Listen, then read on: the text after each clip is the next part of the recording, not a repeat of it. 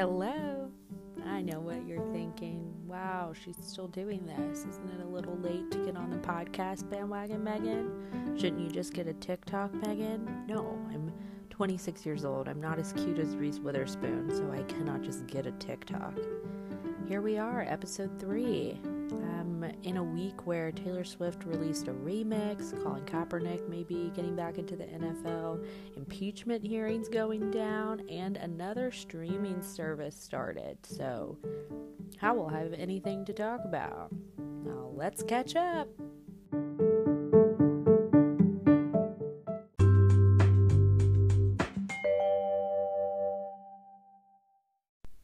Guys, great news. We can all go in together and buy Kim and Kanye's condo in Calabasas.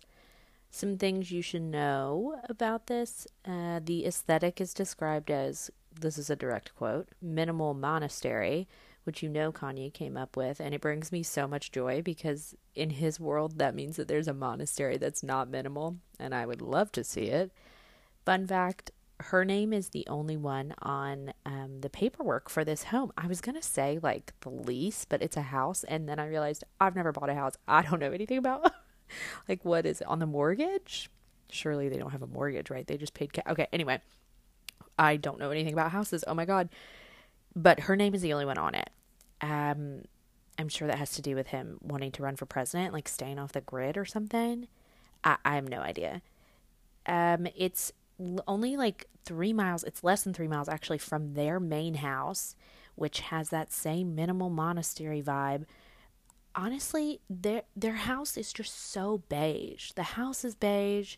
The things that Kanye's done to Kim's wardrobe is beige. Obviously, his runway is beige. It's just kind of dull, isn't it? I don't know. The, that one pair of Yeezys ran for like eleven thousand dollars. So I guess I should shut up and buy myself a beige house. But this condo, this condominium complex, Kris has three units in it as well. So, plot twist the Kardashians are also into real estate. And obviously, MJ lives in one. So, if you're really obsessed with them, this would definitely be the move. You'd be close by. You know, you, you'd live in the same complex as MJ. And, fun fact the monthly HOA fee is $658, which I love that we know that. Um, it's listed for like three point something million. They bought it for like 1.7 million a couple years ago. I guess they're just trying to save up money um, for Kim's like bar exam or their compound in Wyoming, one or the other.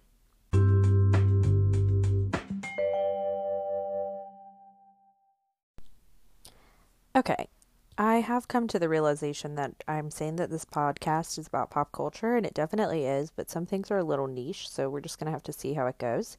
In five years, if this show is winning like all the Emmys, not my show, obviously, this show that I'm about to tell you about, then I get to be a hipster and be like, oh, I knew about it. But if it like is canceled after six episodes, I'm going to have to delete this episode of this podcast, I guess. Okay, so two women who I consider national treasures D'Arcy Carden, who, if her name is not ringing a bell, um, The Good Place and Barry, and just like overall joy, and Abbi Jacobson, Broad City, obviously, and that um, like cartoon on Netflix. Google that. I don't know what it is, y'all. Okay, so they're going to be starring in a half hour comedy based on a league of their own. Just so we're clear, this could have been about uh, rats scuffling in the subway, and I would tune in. I personally cannot wait. It will be on Amazon alongside my 30 count of K cups and a sweater that is of questionable quality but is too trendy to invest in, so I go ahead and buy it with Prime anyway. Apparently, this is not the first time a sitcom based on a league of their own has been produced. One in 1993 flopped. But there, if there's anything that Amazon has taught us, it's that people love all white period sitcoms where women speak truth to power, and that being able to order tampons, hangers, a candle, and a phone charger all together is all that any of us want. My last story this week Harry Styles is going on tour in the belliest of bell bottoms. I wish he had more than 10 fingers so he could wear more rings. He wears jewelry better than I do. I mean, that's pretty much it. There's a lot going on in the world, but in terms of pop culture, I think that it's exciting that he's going on tour in white in white flared pants and a pink silk blouse. Maybe that's just me, though.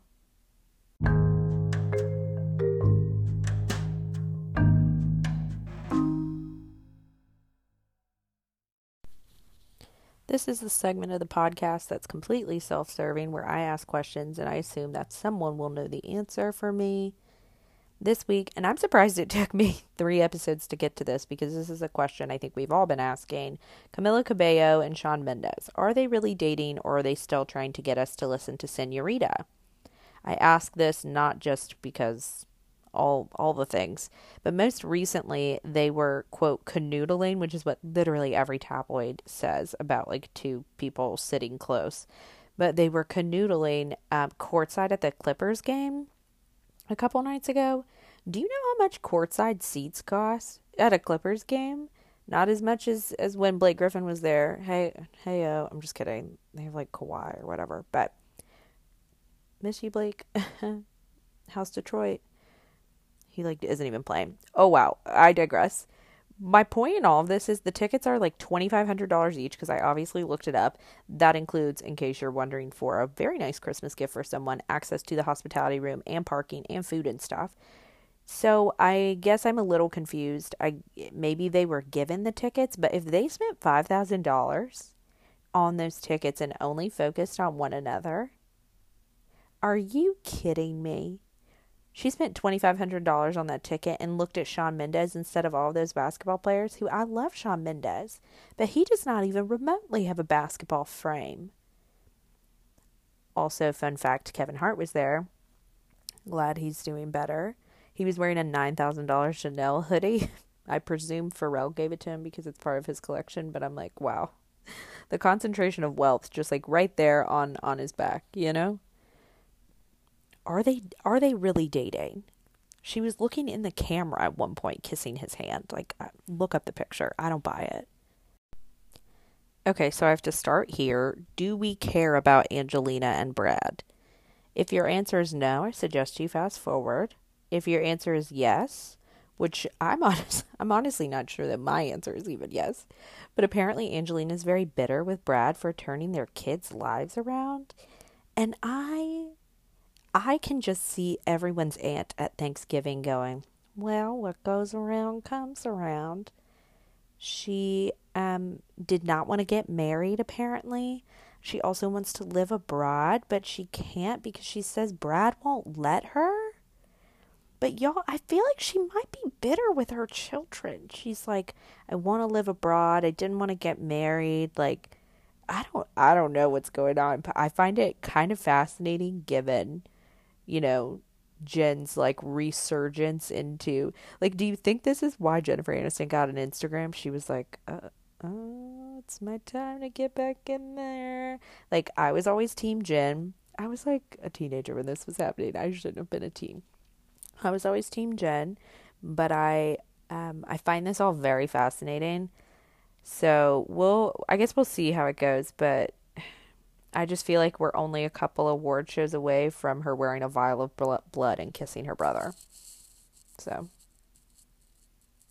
if you don't know what that is in reference to, you really need to do a deep dive on Angelina Jolie. This podcast was almost just me doing deep dives on celebrities that have fascinating histories, and she could be one because between that and her father, hello, Jon Voight. I mean, I could talk for hours. I really, I won't, but I could. Y'all are going to hate me for this one. I know it already, but I'm doing it. There is an ad recirculating for vitamin water. It's from like 2011, I believe. And it says, and I'm not making this up, it has like three pictures of vitamin water bottles. And then up in the right hand corner, it says, quote, flu shots are so last year. Let that sink in. So I absolutely, absolutely hate the idea of sipping on a beverage that has one A, brought one A, Lord of mercy, a, brought up the flu. Gross, not good marketing. And B, proceeded to say that I don't need the shot for it. So you heard it here first. Announcement, announcement. Vitamin water is anti vax. Sorry, I'm to get sued. Um, 12 people listen to this podcast and I'm to get sued. Uh, but I, my question is, does this mean due to the transitive property? is 50 Cent also anti vax? That's my question. Does 50 Cent support vaccinations? How, I guess the bigger question is, how is 50 Cent? I don't watch Power, so I don't know. And after him and Chelsea Handler broke up, he really wasn't on the late night circuit as much, but allegedly, I'm just saying that, like covering all my bases, even though no one's, I mean, what if vitamin water threw the book at me? That'd be terrifying. Allegedly, vitamin water is anti vax. You just drink vitamin water and you won't get the measles. That power C will keep the mumps away.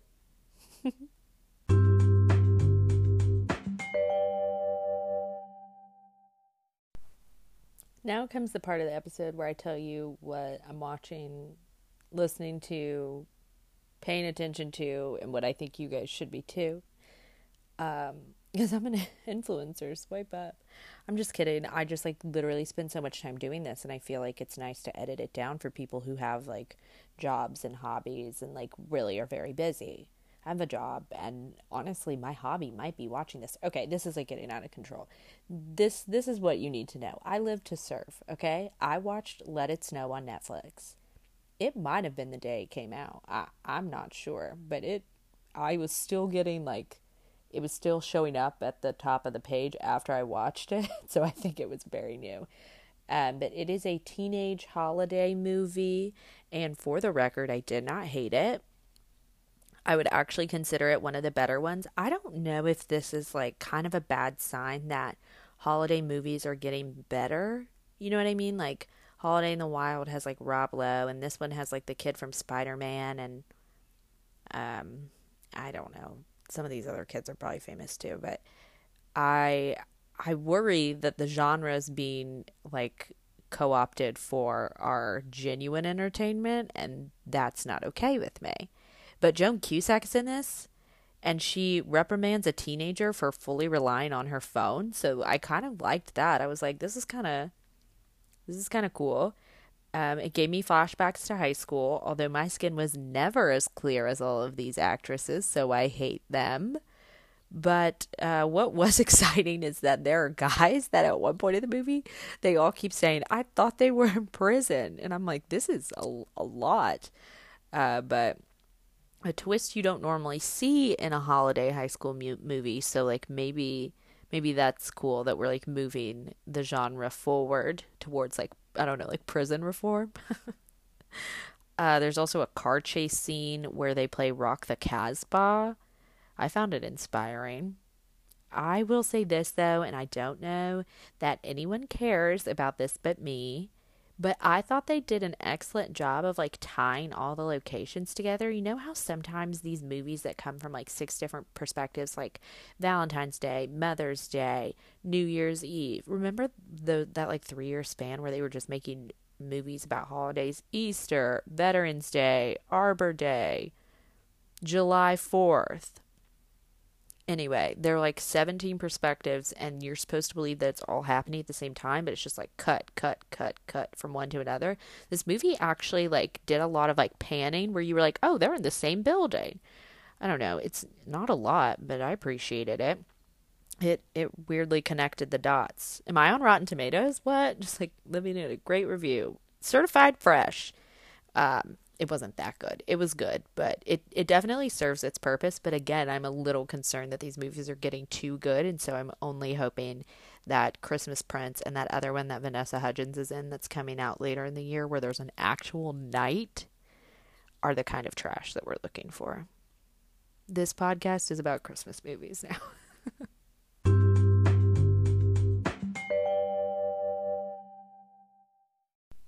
Another thing that's very important to me this week, which this should come as no surprise if you've ever met me, is John Legend being named the People's Sexiest Man Alive and Chrissy Teigen's reaction to it.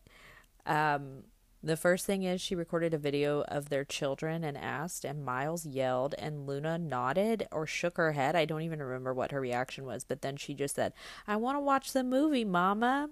And I was like, I hope they play this at, at the slideshow when she graduates from high school. But Chrissy Teigen changed her um, Twitter bio to currently sleeping with the sexiest man alive.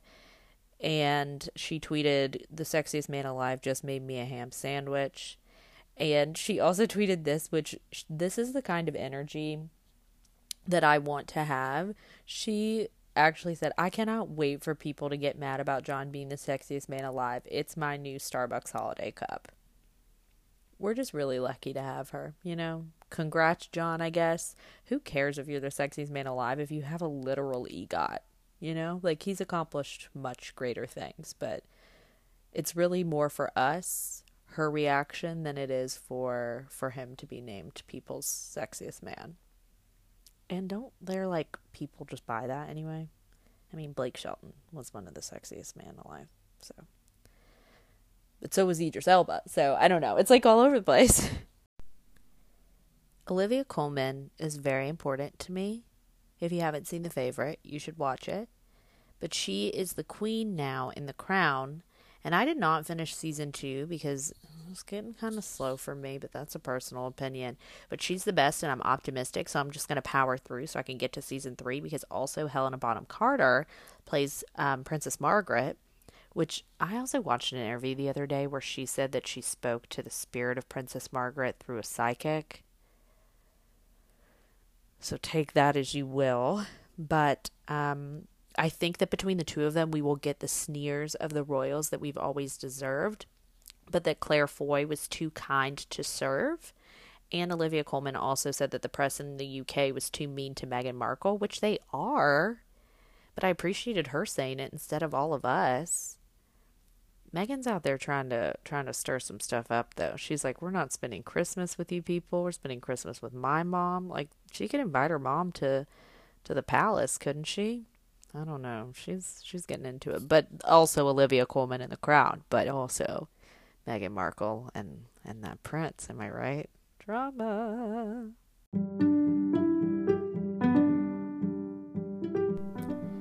This point in the episode, I think it's important that you know that I'm laying down. Um, we made it to the end, so I'm taking a break. I'm really grateful that you made it this far and that you've listened to more than one of these if you have. If you haven't, that's quite all right. Um, this is kind of fun for me to just do all this research and then spout it all out at people. Um, so I hope that you are enjoying it. And if you're not, don't tell me. Okay, love you all, especially Adele and Michelle Obama and oh, Glamour of the Year winner, woman, Glamour of the Year, Glamour Woman of the Year. I missed an entire word. Megan Rapinoe. I'm just trying to say that I also like Megan Rapinoe.